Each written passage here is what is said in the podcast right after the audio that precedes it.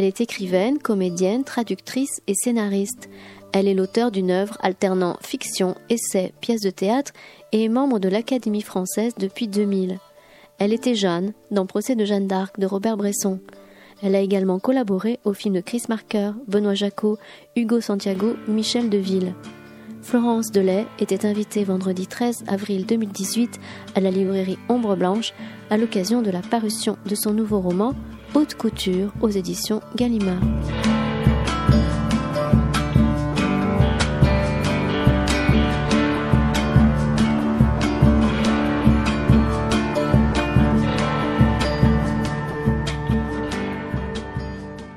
J'emprunte le, micro quelques secondes. Alors, c'est une, une, fois n'est pas coutume, on a toujours euh, ce qu'on appelle le quart d'heure toulousain, qui est toujours un quart d'heure de retard. Cette fois-ci, nous aurons les cinq minutes euh, on va dire peut-être euh, bayonnaise ou, de Biarritz, euh, et qui sont cinq minutes d'avance, euh, même si le soleil se lève à l'est et se couche à l'ouest. Bon, cette fois-ci.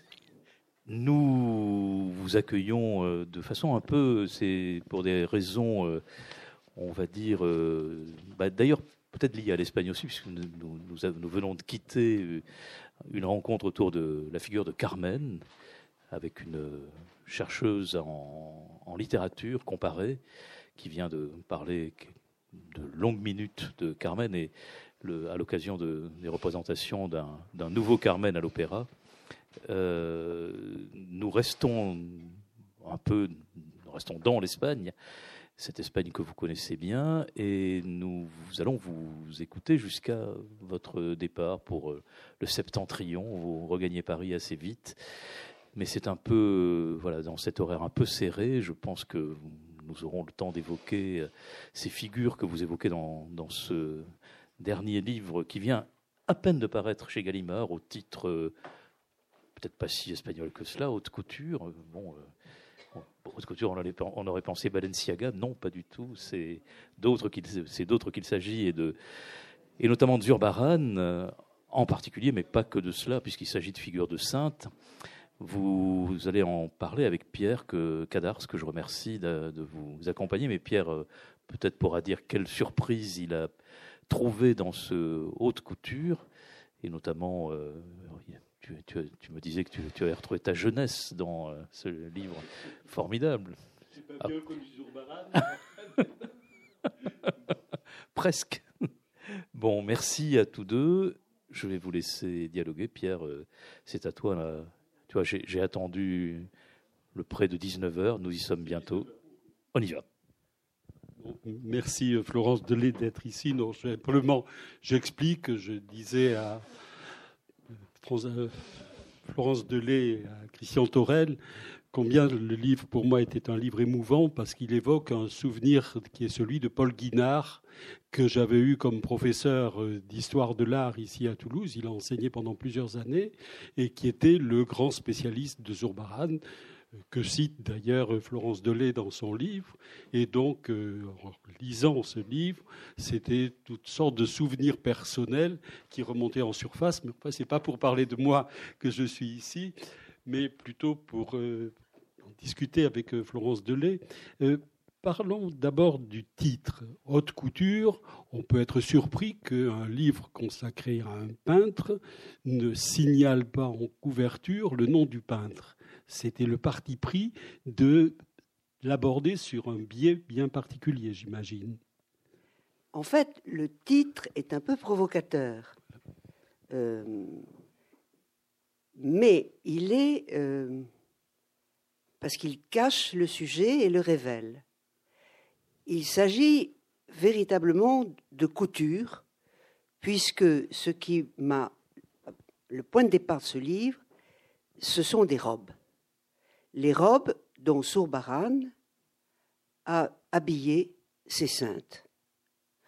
Or, Sourbaran, peintre du siècle d'or, est célèbre pour sa peinture de la vie monastique, des moines, des franciscains, de Saint François, des créateurs d'ordre, de ces blancs admirables, et beaucoup moins connus d'un thème qu'il a poursuivi, qui sont des, jeunes femmes, des jeunes filles, saintes, vierges et martyrs, ou simplement miraculeuses, qu'il a habillées de, de façon absolument somptueuse, mondaine. Ce sont des habits de siècle, du siècle, enfin même pas du siècle d'or où il vécut. Et ce titre, donc, salue le couturier en Sourbaran, en cachant deux choses. Un, que le véritable couturier, c'est Dieu, car c'est Dieu qui redonnera leur intégrité à toutes ces jeunes filles et jeunes femmes martyrs en défaisant toutes les tortures qu'elles subirent, et que donc celui qui recoue, qui recoue le corps, le corps meurtri, c'est Dieu, et ensuite, autre révélation que je ne dirai pas, c'est qu'il y a un autre couturier dans l'air, profondément influencé par Sourbaran et qui était le couturier préféré de ma mère. Voilà pour justifier un titre qui, comme ça, la, joue un peu comme ça. Alors, le livre donc est euh, conçu comme une promenade, si je puis dire, un vagabondage, même si le terme peut être un peu excessif, mais enfin, il y a une fantaisie dans l'écriture. Il y a une fantaisie, on sent qu'il y a à certains moments de l'humour quand vous décrivez euh, tous les supplices affreux euh, que subissent ces saintes. Et euh, il y a derrière cela aussi la vie de Zurbaran qui semble en contradiction totale avec ce monde-là. pardon, il n'y a pas d'humour à proprement parler, sauf que certaines vies de distance. De, de ces, mon mot était maladroit. Certaines vies de ces saintes viennent directement de la légende dorée de Jacques de Voragine, euh, livre du XIIIe siècle qui, euh, bon, ça pour les saintes, euh, les saintes qu'il connaissait, parce que les Espagnols il les connaissaient pas du tout. Jacques de Voragine était un dominicain italien dans le mépris de l'Espagne total pour beaucoup. Et et c'est simplement que quand le lecteur contemporain lit ces légendes, enfin, cette légende dorée, et qu'il considère la kyrielle de supplice que le Moyen Âge, dans son exaltation, euh, décrit pour chacune de ces saintes, qui n'ont pas un supplice, mais deux, trois, le corps ne parvient pas à périr. Voilà. Et évidemment, euh, dans l'esprit de la légende dorée, alors c'est euh, parce que l'âme est impérissable. Et donc, euh, et, le corps suit. Mais si je souris un peu devant, devant le côté un peu fou quand même de, de ces tortures, de, cette de la ferveur du Moyen Âge, si vous voulez, qui est un. Je souris, mais euh, c'est plutôt des Romains et des, tyrans que je traite avec humour. C'est plutôt ceux qui torturent.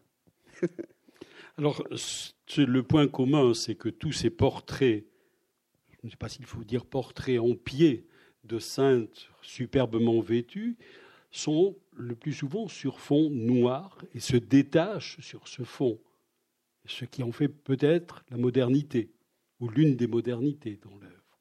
Vous avez tout à fait raison. Euh, c'est des, tableaux très difficiles à dater, finalement. Et cette modernité, euh, elle vient peut-être que Sourbaran a fait son apprentissage à Séville dans un atelier de sculpture. imaginaria, euh, de imagen, de sculpture religieuse.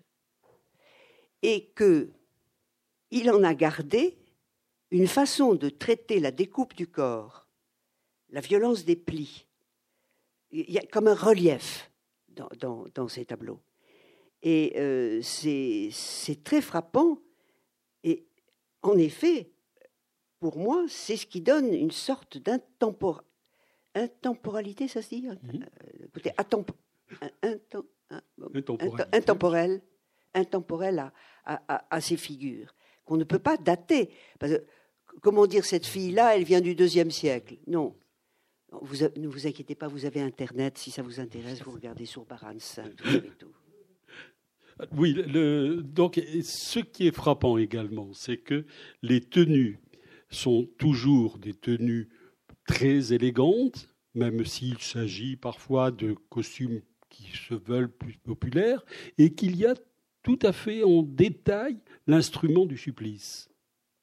Alors voilà. C'est ce mélange d'élégance et de, de, cruauté peut-être involontaire. Enfin, c'est le premier mystère. Le tableau représente une femme, une jeune fille ou une jeune femme, qui tient ce qui l'a tué. Une épée, euh, une roue dentée qui est passée sur son corps, un flambeau qui l'a brûlé, une torche qui l'a brûlé. Et ce qui, au fond, lui a offert la palme, qu'elle tient souvent de l'autre côté, avec une indifférence totale. C'est-à-dire que l'indifférence de ces femmes à ce qui les a tuées est si grande qu'elle provoque une sorte de fascination. Voilà, ce n'était que ça. C'était la façon de mourir, mais maintenant. Mais maintenant, Abid Gala. Abid Gala, on entre au paradis. Et c'est ça qui est captivant euh, dans, dans cette suite, c'est que, par exemple, Agathe, Sainte Agathe, qui est à Montpellier, Agathe, on lui a arraché les seins. Elle présente ses deux petits seins sur un plateau. Mais ils, sont sur le plateau, mais évidemment, Dieu les a remis en place. Alors, le, choix de Sobaran, c'est que le martyr est fini. Le martyr est passé la peinture est faite après la passion. C'est-à-dire, on ne va pas représenter le Christ en croix. Hein. on ne va pas euh, euh, représenter le supplice. Le supplice est là comme une espèce de citation terrestre. Euh, c'était ça. C'était ça, mais c'est fini.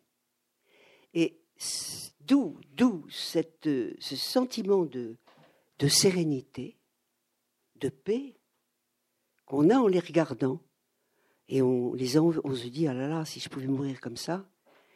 Euh, de temps en temps, il y a une sorte d'envie de cette paix-là. Alors, ce qui est frappant, c'est que vous parlez donc de plusieurs euh, tableaux qui ont euh, donc euh, des démarches analogues, si je puis dire, représentant des saintes sur fond noir, avec des vêtements qui sont toujours des vêtements d'une grande élégance. Et vous parlez également de tableaux que vous avez vus, d'un tableau entre autres que vous avez vu au Palais de Rohan à Strasbourg, qui est vraisemblablement d'un suiveur ou d'un atelier, qui n'est pas véritablement de Zurbaran. Et vous dites que justement, euh, dans le visage, la manière euh, que, euh, je reprends la phrase, on plaint la sainte du disciple, on ne plaint pas celle du maître. C'est-à-dire que chez Zurbaran, il y a un visage qui ne cherche pas à se faire plaindre. Bon, je vous laisse continuer. C'est la différence qui me semble importante. Alors, il, faut, aussi vous dire qu'en fait, Zurbaran a un atelier, un obrador, et qui fait face à la flûte commande de tous les ordres religieux de Séville et bientôt du Nouveau Monde. Nouveau Monde qui va commander des, des, séries de saintes qui vont embarquer pour le Nouveau Monde, pour toutes les églises du Pérou, du Chili, etc. Donc il y a une vraie école, un atelier, et euh, par exemple, les saintes qui sont à Séville sont maintenant pas dans ma jeunesse, on les attribue à Sourbaran, elles sont attribuées à l'Obrador, l'atelier de Sourbaran. Or, ce qui différencie l'atelier de la main du maître, à mon avis, Hein, ce n'est pas les costumes reproduits magnifiquement, magnifiquement. Ce sont les visages. Et les disciples ne peuvent pas, ont tendance à les rendre plaintives. Le, levant les yeux au ciel, ou, euh, alors que sur Baran, jamais, jamais elles sont comme, euh, elles regardent ailleurs, etc. Et moi, je fais la différence entre les disciples qui ne peuvent pas supporter l'idée qu'elles ne souffrent pas, et donc qui, qui, qui, qui, fait passer la douleur. La Sainte Barbe euh, ouvre la bouche comme si elle appelait à l'aide. C'est pas du tout, c'est pas du tout le, propos, du, maître. Et, voilà, donc, euh, euh, et puis alors, j'avoue, mais alors c'est subjectif aussi, c'est que il y a une émotion qui se dégage des tableaux uniquement du maître, une émotion euh, qui n'est pas toujours le cas quand on est devant les œuvres d'atelier. Et enfin voilà. Il tient à la sérénité et peut-être à la spiritualité beaucoup plus forte à partir du moment où le visage n'exprime pas, euh, comment dire, une douleur ou n'appelle pas euh, le, euh, comment dire, la, la pitié du, pub, du, spectateur. Et, puis il y, y, a autre chose, si vous voulez, c'est que les visages de l'atelier sont finalement assez universels, tandis que les visages de Sobaran on a l'impression qu'il a eu un modèle en face de lui, qu'il a peint telle fille de la famille euh, dont les parents lui ont demandé de faire une Sainte Catherine parce que leur fille s'appelait Catherine, et que donc on voit des visages, des visages, euh, euh, des visages d'aujourd'hui, des visages d'aujourd'hui. Évidemment, elles sont toutes très belles, elles sont toutes des brunes, aux yeux noirs, pas une blonde, pas d'yeux bleus, Bon, c'est l'Andalousie. Hein. On ne peut pas s'identifier. Enfin, moi, je, n'ai pas trouvé une aux yeux bleus, en tout cas. Alors, tous ces tableaux sont des tableaux, grosso modo, de 1 mètre à 1 mètre 30. Enfin, je veux dire, c'est pas de très, très grands formats pour le plus, la plupart. Euh, ils étaient destinés à quel type de commanditaire ou d'acheteur? Qu'on. Alors, autant les tableaux représentant les moines Saint-Pierre, Nolasque, les fondateurs, le fondateur de l'ordre de la Merci, euh, ou bien François d'Assise, ou bien d'autres saints, sont commandés généralement par les couvents et les monastères, autant je crois que ce sont les familles riches et très religieuses de Séville qui commandent pour leur oratoire personnel euh, un tableau de tel ou tel saint, dont peut-être à cause du prénom qui correspond à une héritière ou une fille. Voilà. Je, pense ces tableaux. Euh, mais après, eh bien après, euh, dans le Nouveau Monde, ce sont des couvents qui, qui, les, qui les, demandent. Alors il y, il y, a un contraste tout de même entre la représentation de certains moines ou de certains martyrs masculins. On pense au célèbre tableau Saint-Sérapion de Hartford, où c'est un moine, je décris rapidement, excusez-moi, c'est un moine qui est attaché, euh, qui est tout en blanc, et on lui a enlevé euh, tout l'intérieur, enfin, du ventre et tout, et qui est comme ceci avec euh, une impression de douleur. Il y a également Saint François d'Assise, enfin il y a des Saint François pas d'Assise, euh, d'autres saints. Et alors que les, représentations féminines sont toujours très euh, retenues, très distinguées, très. Alors voilà, c'est un plaisir. Les hommes souffrent et pas les femmes. C'est-à-dire dans les tableaux de Sourbaran, il y a vraiment une ligne de démarcation. La, difficulté de l'ascétisme, la concentration, la douleur, elle est présente dans tous ces tableaux. Et le Saint-Sérampion, c'est un, c'est un, livre, euh, un, tableau bouleversant. Je veux dire, c'est bon. Il n'y a pas le cas, sauf dans chez deux ou trois. C'est pas le cas chez les femmes. Et ça me plaît beaucoup. Mais ça, c'est un truc personnel. Alors peut-être on fait une petite promenade parmi euh, toutes ces saintes. Où c'est euh, vous commencez à parler. Donc les, les, les premières euh, Cassilda de Tolède, Élisabeth de Portugal, Rosalie de Palerme, Roseline. Bah, elles ne souffrent pas vraiment, c'est simplement elles font un coup qui est très euh, courant euh, parmi les saints ou les saintes. Il y en a un peu dans tous les pays. C'est le miracle des roses. Alors là, c'est effectivement le, livre commence avec des saintes qui n'ont pas eu à subir les épreuves horribles des autres, qui ont simplement dû affronter le courroux d'un père ou d'un époux. Donc c'est pas très grave. Et là, c'est une histoire qui se reproduit avec maintes variantes, euh, qui est que ces jeunes femmes, ce sont des jeunes femmes. Non, Cassilda est jeune fille. Euh, la compassion les entraîne à apporter du pain aux prisonniers ou aux pauvres. Et Cassilda de Tolède est la fille de l'émir, d'un émir de Tolède. On est en pleine guerre, on est au XIe siècle, on est en pleine guerre entre les morts et les chrétiens. Et euh, l'émir est tout le temps en guerre. Et sa fille va visiter les prisonniers. Et les prisonniers, c'est des curés, des moines, et elle leur apporte du pain et de la nourriture et maintes variantes à cette histoire, mais mue par la compassion. Et surprise par son père qui se doute de quelque chose et qui revient à l'improviste et qui lui dit Que portez-vous dans votre robe? Elle ment, elle dit des fleurs, montrez-les-moi. Elle ouvre et tous les pains se sont changés en fleurs. Et euh, ce, miracle est merveilleux euh, parce qu'il est le secret du, tableau de Sourbaran. La, robe est tenue comme ça, euh, on ne sait pas ce qu'il y a dedans. Et il y a une autre variante aussi très belle, c'est avec Elisabeth de Portugal. Son, mari, lui, on est en janvier. Euh, il revient par surprise aussi et lui dit Que portez-vous? Dans votre robe Elle répond Des roses, et il dit Il n'y a pas de roses en janvier. Sauf que le jardinier du ciel met des roses à la place du pain. Et, on trouve ce.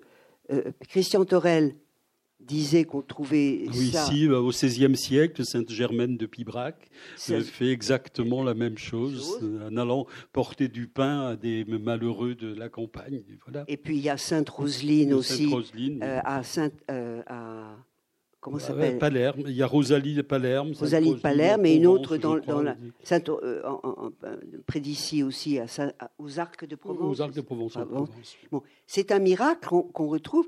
Et c'est un miracle qui va traverser le Nouveau Monde, puisqu'il y aura Rose de Lima euh, qui, qui, fera des prodiges semblables.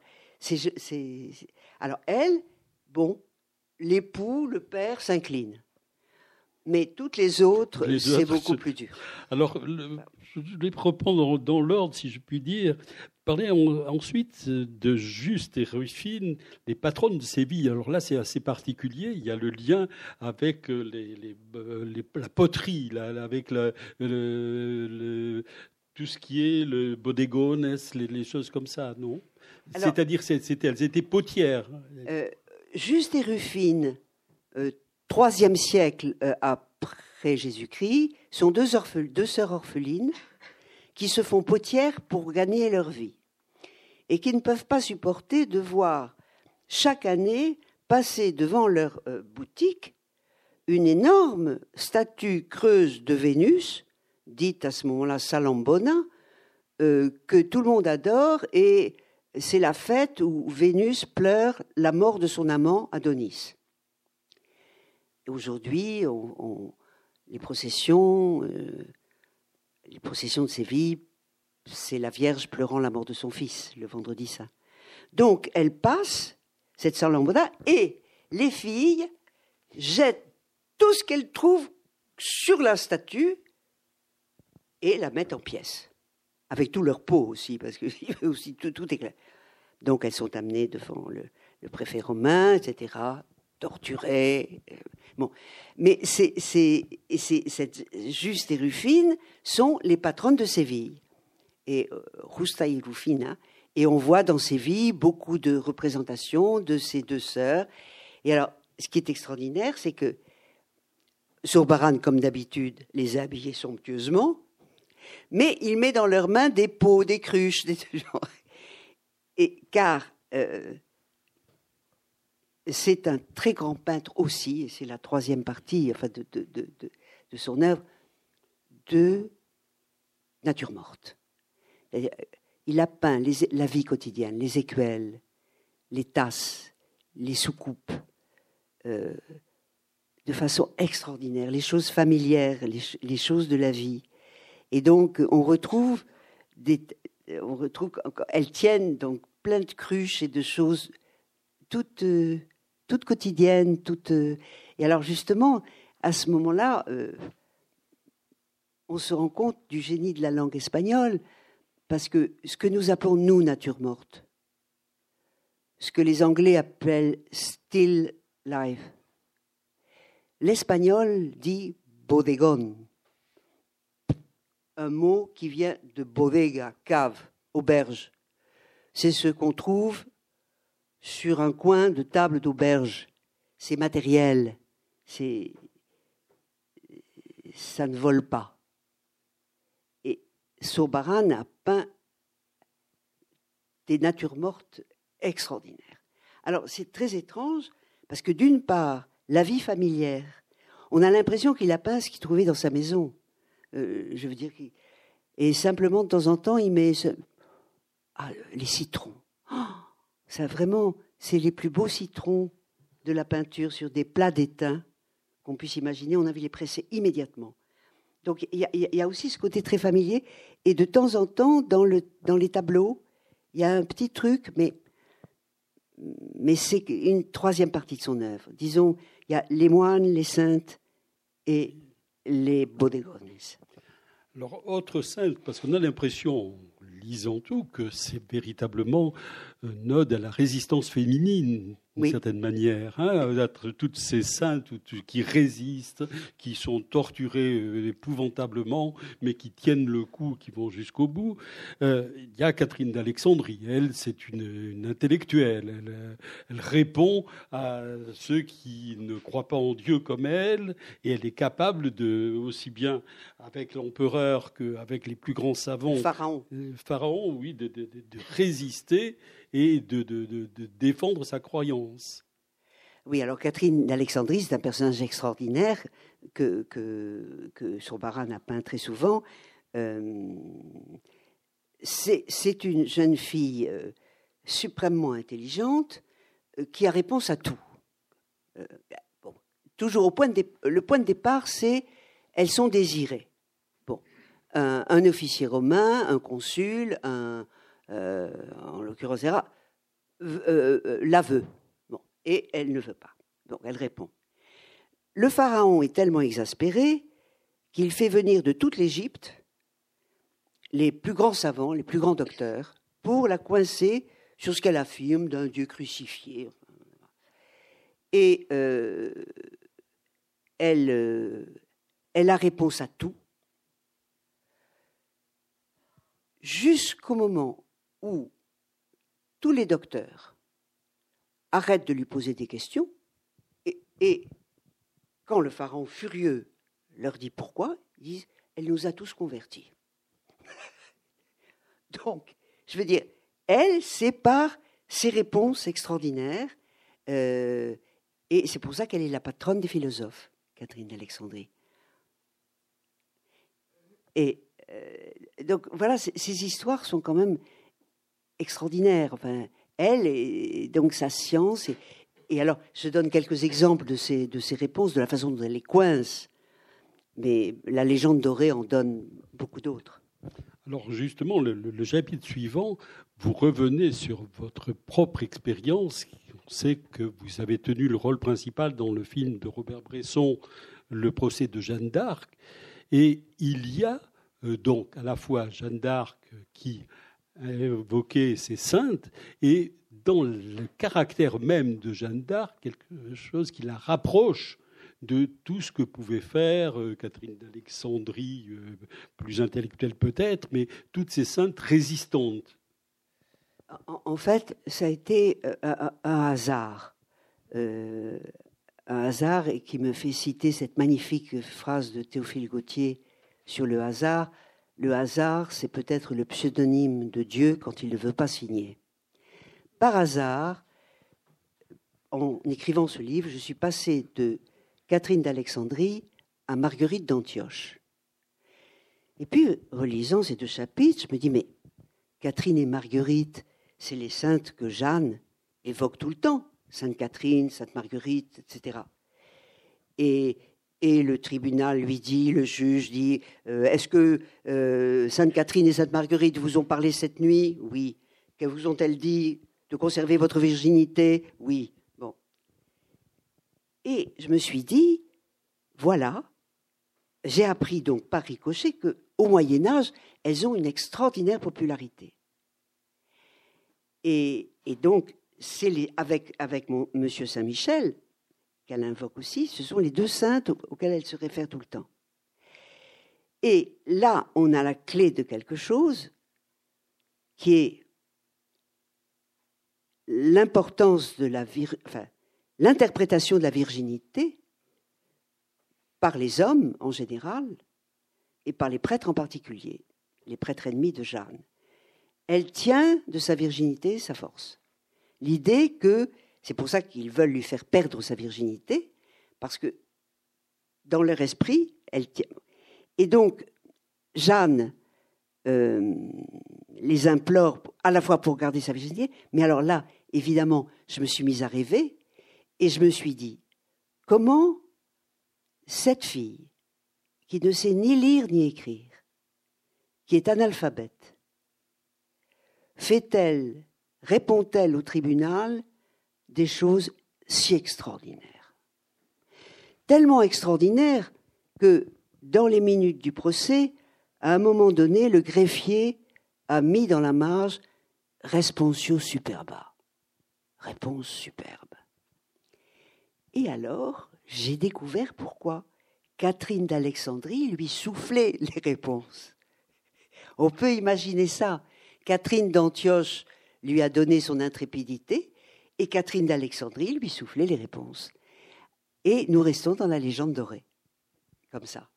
Mais j'avais jamais, au fond, même quand je, je parlais de Catherine et de Marguerite dans le film de Bresson, que je parlais d'elle, je ne savais pas qui c'était il a fallu que j'attende d'être vieille pour, savoir qui c'était. Oui, j'ai eu l'occasion hier donc de revoir euh, le, procès de Jeanne d'Arc dans les compléments de l'édition qui a été faite en DVD euh, MK2. Euh, j'ai pris quelques phrases. Jean Guiton intervient et ce qu'il aime beaucoup dans le film, c'est son dépouillement et l'insolence de Jeanne d'Arc. également, Robert Bresson déclare euh, à propos de Jeanne d'Arc, je pense qu'elle était très élégante. Je la vois tout à fait comme une jeune fille de maintenant. Et est-ce que on n'est pas, même inconsciemment pour vous, toujours dans cette même réflexion qui a suivi votre interprétation de Jeanne d'Arc? En retrouvant Zurbaran, c'est-à-dire euh, cette euh, élégance, le dépouillement, euh, des, qualités qui sont et dans le film et chez Zurbaran et peut-être aussi chez Bresson. Certainement, d'ailleurs. J'ai du mal à faire le rapprochement parce que la, sobriété de Bresson et l'austérité, et même l'austérité de mon costume, enfin du costume qu'il avait oui, choisi. Pas l'élégance Zurbaran. Bon,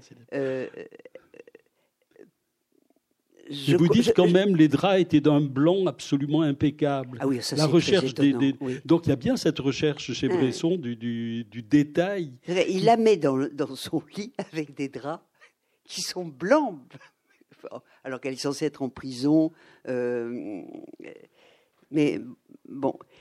Donc est-ce que c'est pas un peu la même démarche, c'est-à-dire que euh, on met un extérieur qui est parfaitement élégant, euh, qui tombe bien, qui est sobre, pour euh, laisser deviner euh, tout ce qui peut se passer d'horrible à la fin, le bûcher ou dans les tourments personnels de Jeanne d'Arc et des saintes que, que vous rencontrez chez Zurbaran d'ailleurs. Là, je ne saurais pas vous répondre, parce que finalement, moi, je crois que le grand propos de Bresson. On fait une parenthèse Bresson, mais ne m'en veuillez pas. C'était érotique, ça c'est sûr. Et le désir est quand même le motif principal de tous les martyrs. De, parce que, en ce sens que tous les hommes étaient en soutane et elle en habit d'homme. Et que le, côté très sourd du, du film vient de, ces espèces de, robes des hommes qui, et, de cette fille qui ne veut pas quitter son habit pour ne pas être violée. Enfin, je veux dire. Donc, il y a là une, quelque chose de, pur que, que cherche peut-être Sobaran dans la position de ces héroïnes et dans leur port, mais qui est contredit par cette splendeur vestimentaire euh, qui, encore une fois, ne peut s'expliquer que par le souci de constituer une garde-robe qui vaille pour l'éternité, une sorte de, garde-robe céleste qui permette d'entrer au paradis de façon digne. Euh, moi, je vois plutôt ça comme ça. Alors, à plusieurs reprises, tout en, faisant le parcours de ces tableaux et de ces saintes, euh, vous donnez des repères qui concernent la vie même de Zurbaran, euh, qui permettent de comprendre euh, peut-être le contraste qu'il a pu y avoir entre la vie d'un peintre et les, ce qu'il peignait ou le, la, richesse extrême de ses tableaux. C'est une, c'est une, c'est quelqu'un qui est assez secret, dont on connaît mal sa vie. On connaît rien.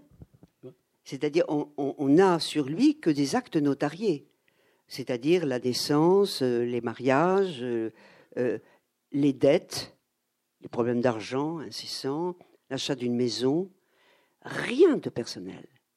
Alors que sur Velasquez, on peut écrire des biographies de Velasquez. Et j'aime beaucoup ça. On ne sait rien, et lui-même, entre l'artiste et l'artisan, il n'y a aucune pause, il n'y a aucun euh, sentiment. C'est comme Velasquez qui, à la fin de sa vie, veut être absolument chevalier euh, de Santiago. Il veut les honneurs, les trucs. Sauvara n'en a pas eu. Et euh, on n'a donc que des actes notariés. Voilà, c'est tout. alors, je donne ces repères-là Déjà la naissance en Estrémadour, dans une région qui est une région très austère. Désolé. Oui, désolé. C'est donc le sud, l'extrême sud de l'Espagne. Euh, c'est le père, son père est basque, sa mère est, euh, je ne sais pas comment on dit en espagnol. Extremeña. Extremeña. D'Extrémadour. Voilà. Le père est d'origine basque, oui. Surbaran est un nom basque.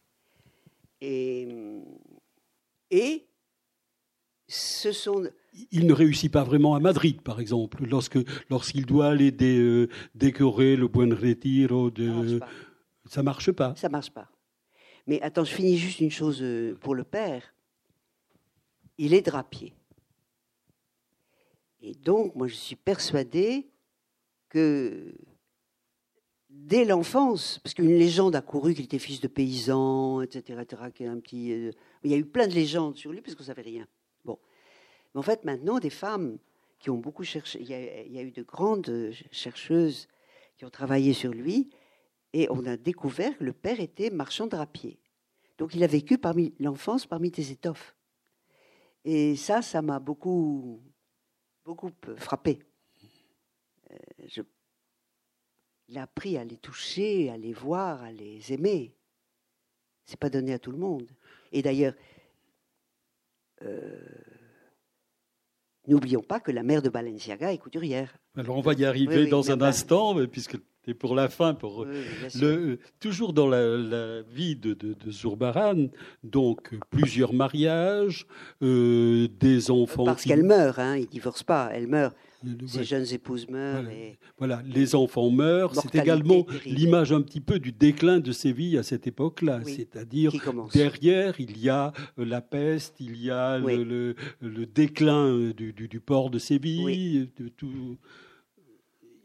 Il en souffre euh, directement.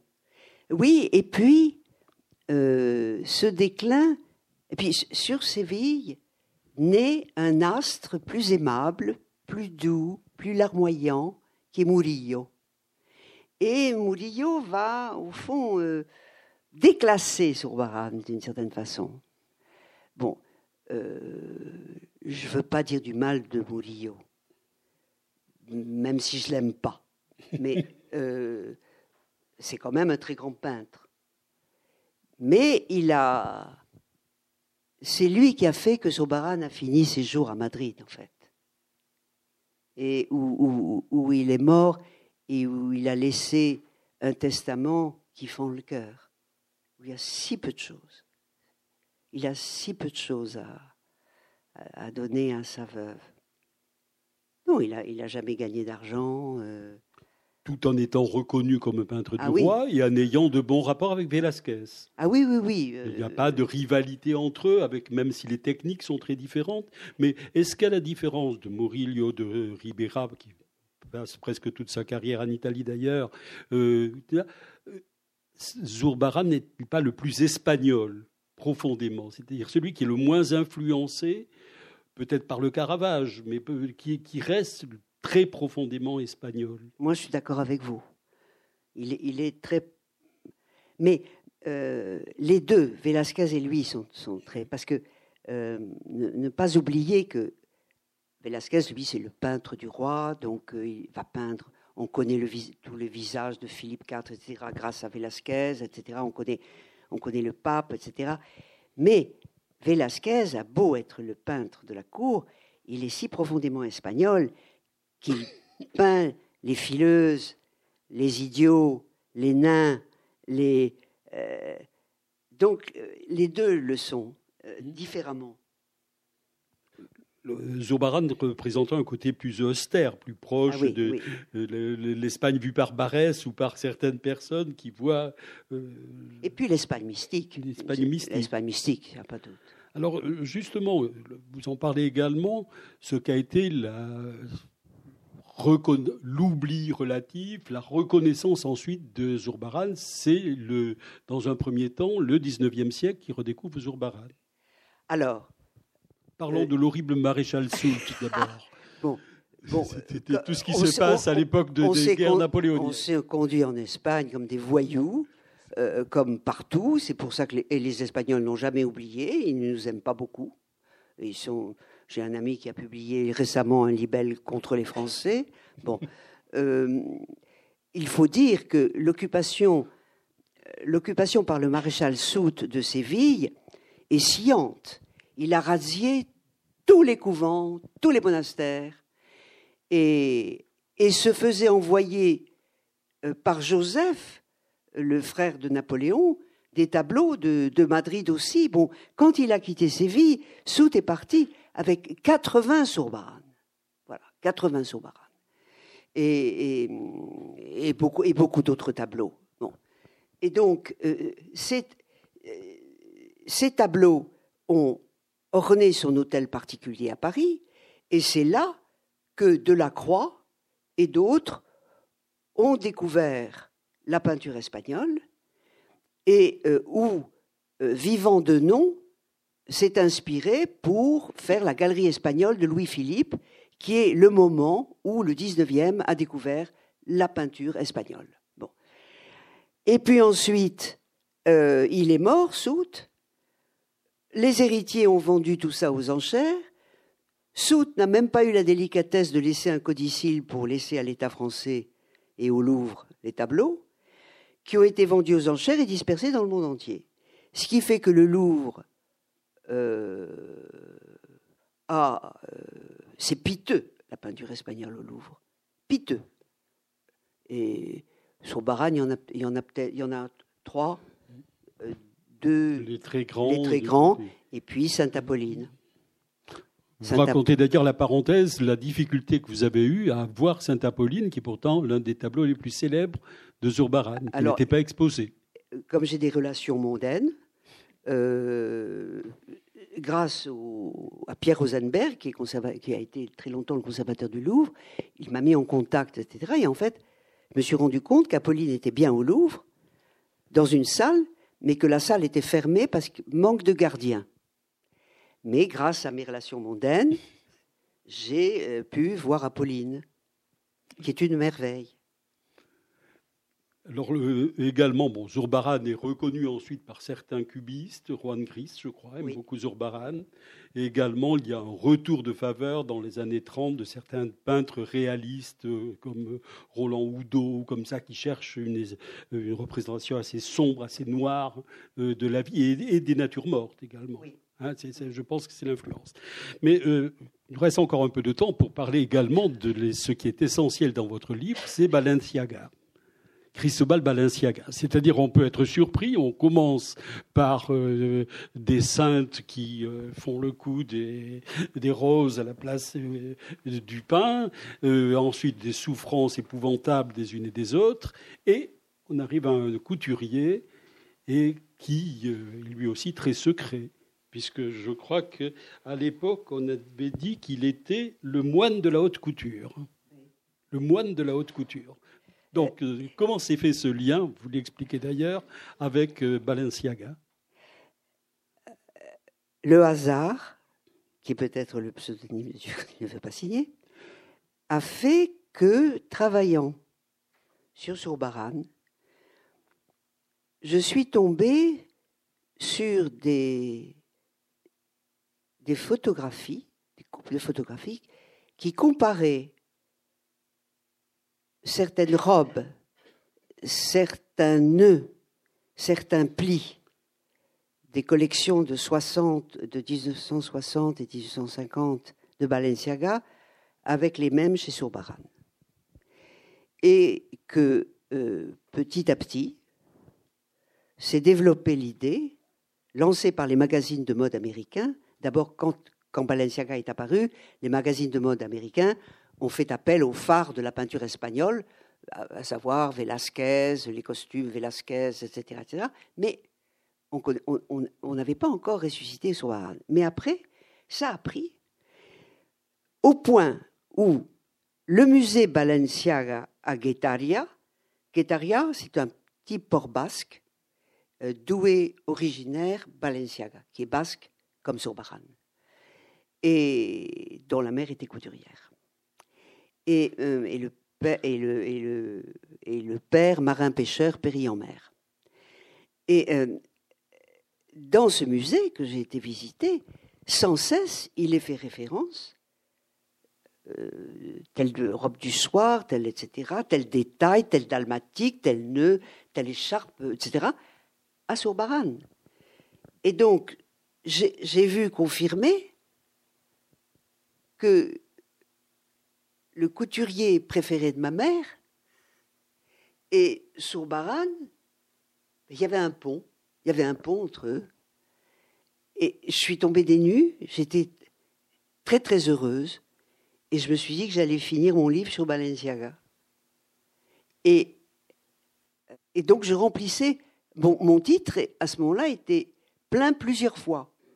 Euh, la haute couture des robes de Sobaran, qui habille ses filles pour l'éternité, la haute couture du couturier qui habille les gloires de ce monde, les gloires mondaines, et puis le couturier du ciel, qui finalement répare tout. Et, voilà, et le livre est fini, il est très court.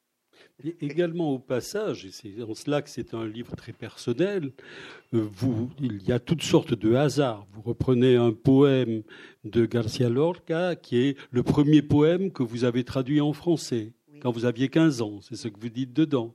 Euh, il y a donc le film de Bresson, il y a le rapport à votre mère. Donc, oh, est-ce que ce n'est pas euh, un livre très personnel? Ou euh, sous prétexte de parler de haute couture, puisqu'on pourrait croire que c'est un livre ah sur non, la non, haute c'est pas un couture. prétexte. Si vous savez ce que ça m'a coûté de décrire les robes. Non, non, je vous jure. Surtout qu'il n'y a pas de... C'est très, très difficile de décrire les vêtements.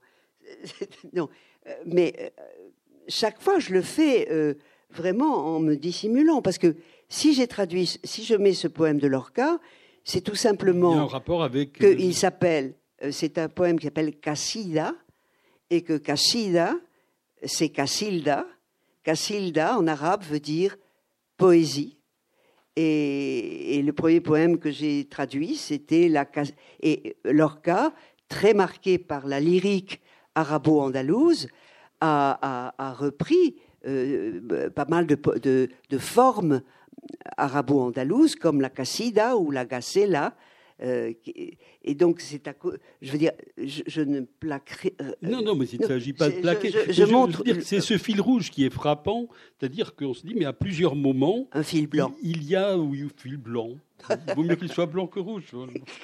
Le- le- vous retrouvez des éléments Oui. qui ont compté dans votre vie.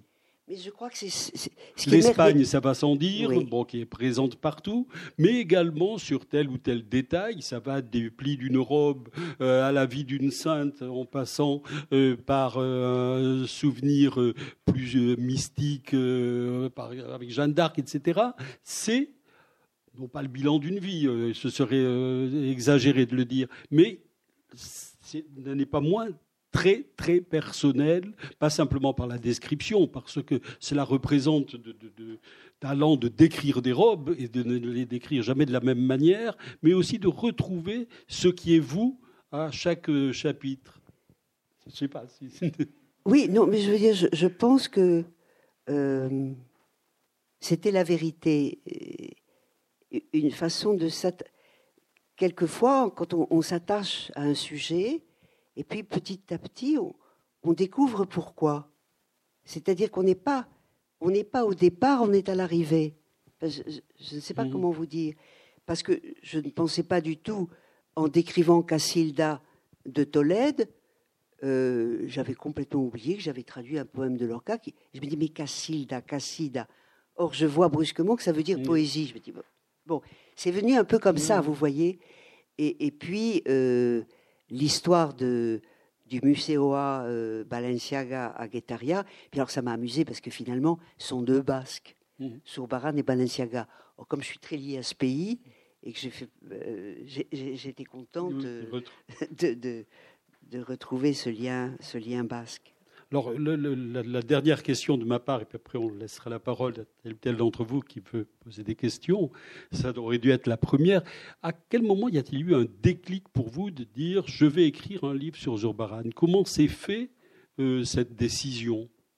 Euh, À quel moment euh, il, y, a eu cette volonté de euh, d'écrire, non pas s'intéresser personnellement, mais écrire sur Zurbaran? Je ne sais pas. C'est-à-dire le, le, le- En- vous tout cas- dites que les tableaux, par exemple, de Séville, vous les aviez vus étant Oui, euh, oui. euh, il y a plusieurs crois- années. Je crois que c'est, euh, je veux dire, quand, quand a commencé à se, à se nouer cette histoire euh, Balenciaga sur Baran, Mhm. où, où- où ça a été. parce que on entendait brusquement beaucoup parler de Balenciaga. Il y avait une exposition au musée Bourdelle qui s'appelait L'œuvre au noir. Et, j'étais dans les Saintes, et puis, et, et puis cette histoire des photographies. euh, penser que le pli d'un Saint François en extase ressemble au pli d'un manteau beige de la collection des années 50, je trouvais ça tellement, ça m'a tellement étonné, ça m'a ravi. Et il s'est créé un petit champ magnétique, et je me Mhm. suis dit, vas-y. Euh, les choses se sont, vous savez, comme un, un aimant. Elles se sont, s'est posées et, et, Et avec une part de surprise pour vous, Ah oui. c'est-à-dire à certains moments, vous ne pensiez pas que vous alliez retomber Non, sur non, euh, tel non. ou tel non, non, euh, je effet pensais de pas du tout. mémoire. Oui. Est-ce que certains d'entre vous veulent à ce point-là laisser d'être peu dans les temps, puisqu'il y a des questions d'avion compliquées, mais il nous reste quelques minutes si tel ou tel veut poser des questions. Je sais qu'il est peut-être difficile, le livre n'est sorti qu'hier, hein, donc euh, est arrivé en catastrophe. Il n'y a pas d'illustration, mais bon, c'était volontaire, j'imagine. Voilà, euh, il y avait deux possibilités, où je faisais un livre d'art ou pas. J'avais pas envie de faire un livre d'art. J'avais envie d'essayer de, faire... Euh, parce que si quelqu'un après veut faire un livre d'art, avec plaisir, on met les saintes en face de, etc. Mais je voulais essayer de tirer tout de, mes propres forces. Enfin, et puis, c'est très différent. On ne lit pas dans un livre d'art comme on lit dans un, dans un livre, il me semble. Enfin, voilà. Et, l'idée de me trouver dans les livres d'art, j'avais pas envie. J'imagine que c'est beaucoup, enfin vous l'avez déjà dit, mais le, plus difficile était chaque fois de faire une description oh. des plis, enfin, des, couleurs, euh, de, la matière même euh, du tissu. Euh. Oui, surtout, je, comment l'identifier Alors, je, consultais Guinard, votre cher maître, et, et alors là, oh, c'était merveilleux. Ce qui m'a beaucoup réconforté, c'est quand j'ai, au Louvre, j'ai consulté le dossier Apolline.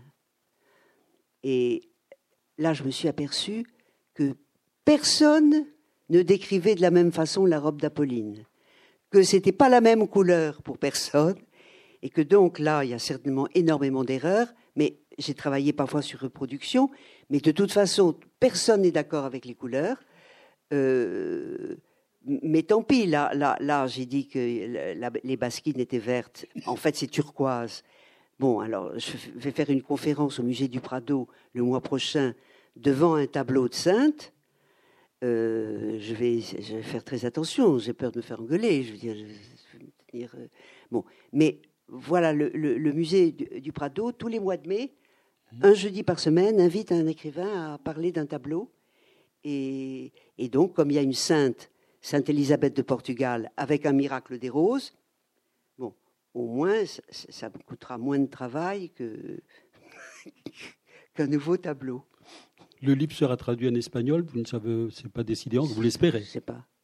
Euh, oui, j'espère, oui. Mais enfin, euh, on verra.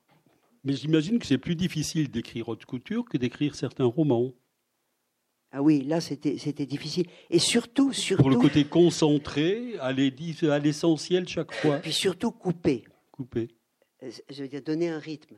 Mmh. Et surtout pas s'apesantir, pas mettre trop de saintes, pas trop de torture, pas trop, donner un rythme, changer alors que c'est toujours la même histoire. Euh, voilà, qui est une joie de mmh. lecture. Euh, c'est pour ça qu'il est petit. Mais je ne pouvais plus, plus continuer. Je suis tout à fait d'accord avec vous en ce qui concerne la haute couture, parce que euh, tous ces grands couturiers d'après-guerre, les Balmain, Dior, Fat et Balenciaga aussi, ont quand même une inspiration qui relève un peu de ce que l'on trouve chez les chez Sobaran. On retrouve ces grands plis, ces grandes robes, ces grandes corolles, hein, mais on trouve surtout ces plis verticaux euh, que l'on a chez Solbaran. Et bon, dans la foulée, je vous avais parlé du maréchal Soult, ou général, je crois que c'était maréchal. Hein. maréchal, Soult. Euh, je voudrais signaler à ce propos un livre très intéressant de José Cabanis, que vous connaissez sûrement, Le musée espagnol de Louis-Philippe, qui est un livre passionnant où il passe en revue une quantité incroyable de tableaux qui sont très bien analysés. C'est un livre que j'ai relu je ne sais combien de fois, c'est passionnant le musée espagnol de Louis-Philippe euh, de José Cabanis. Euh, c'est publié chez Gallimard, mais je ne sais pas si, si, on le trouve encore. Ah oui? Ah, Je ne peux pas vous dire, ça j'en sais rien. Mais enfin, c'est vraiment un livre très intéressant. Ça, je vous remercie beaucoup parce que j'ai beaucoup d'admiration pour José Cabanis. Et alors là, je regrette parce que. Ah, mais là, vous, vraiment, vous. Ah oui, euh, parce, que cette galerie espagnole, avec la, la, Oui, le euh, musée espagnol de Louis-Philippe. parce qu'il y a quantité. Ça a duré dix ans et ça a été capital pour. Voilà. Voilà. Euh, ils, sont tous allés, Théophile Gautier, les autres. Théophile Gautier a écrit un martif. oui, tous, oui. Ah, très bien, merci beaucoup. José Cabanis, le musée espagnol de Louis-Philippe. Votre question ou remarque à ce moment? Alors, j'aurais pu le consulter Monsieur Pcherif. Vous voyez, Heureusement que je ne vous ai pas rencontré euh, avant, parce que je, me, serais, me, serais, senti absolument obligé d'aller lire le, le Cabanis. oui, une simple remarque. Euh, vous avez parlé de Zurbaran donc, et de Balenciaga. Est-ce que vous avez eu connaissance de Soulaga et du musée de Soumaya, où il y a deux Zurbarans? J'ai jamais été. C'est à côté, ah, c'est à côté de Guétaria, c'est à à peu près 15 km. Oui. Euh, Soualaga est un peintre basque euh, qui a un petit musée personnel. De, Soualaga. Oui. Ah, mais c'est un génie, Soualaga. Oui, absolument. Ah, c'est magnifique. Et il a un musée personnel donc à ah, Soumaya. Oui, oui. Il y a deux urbaranes. Il y a deux urbaranes à l'intérieur. Soumaya, Souloaga. Prochain, prochain, prochain été. Ah non, mais Souloaga est un très très grand peintre. Mais, mais c'est quand même un pays de grands peintres, hein, l'Espagne. Il n'y a pas de doute. Et basque aussi. Mais j'imagine que euh, bon, il y a eu beaucoup de travaux d'atelier. C'est-à-dire que, comme pour beaucoup de peintres de cette époque-là, il est difficile aujourd'hui de savoir qu'est-ce qui était véritablement de la main de Zurbaran et ce qui était fait par son fils, ce qui est fait son fils Juan apparemment l'a aidé et puis l'atelier. Absolument, mais maintenant, maintenant, il, y a eu de grands pas qui ont été faits dans la connaissance Zurbaran et là on identifie, on identifie bien ce qui est. Est-ce qu'on a une idée de ce que sont devenus les tableaux euh, partis euh, en Amérique? Parce qu'il y a, ah bah, vous, euh, allez à citez à un moment ce qu'a été le détail d'un envoi sur un bateau d'œuvres, de, c'est absolument impressionnant, le nombre de tableaux qui étaient destinés au marché d'Amérique espagnole. Écoutez, mon éditeur a hésité à m'offrir le voyage en Amérique latine. mais donc je, sais, je, ne sais pas où ils sont. Je ne sais pas, mais, mais, mais certainement, euh, ça serait très intéressant de. Euh, il y a eu une exposition à Séville en 2013 qui s'appelait La Santas de Surbaran. Mais euh, là, en fait, ils n'avaient pas fait venir des saintes du Nouveau Monde. Hein, C'était des saintes venues d'Espagne, de, de Madrid. Et...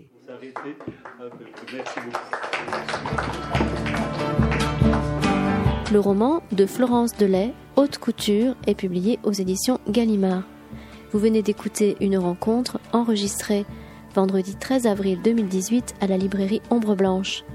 Florence Delay a fait paraître de nombreux ouvrages dont certains ont été récompensés par des distinctions prestigieuses telles Riche et légère, prix féminin en 1983, Etchemendi, prix François Mauriac en 1990 et Di Nerval, Grand Prix du roman de la ville de Paris en 1999 et prix de l'essai de l'Académie française.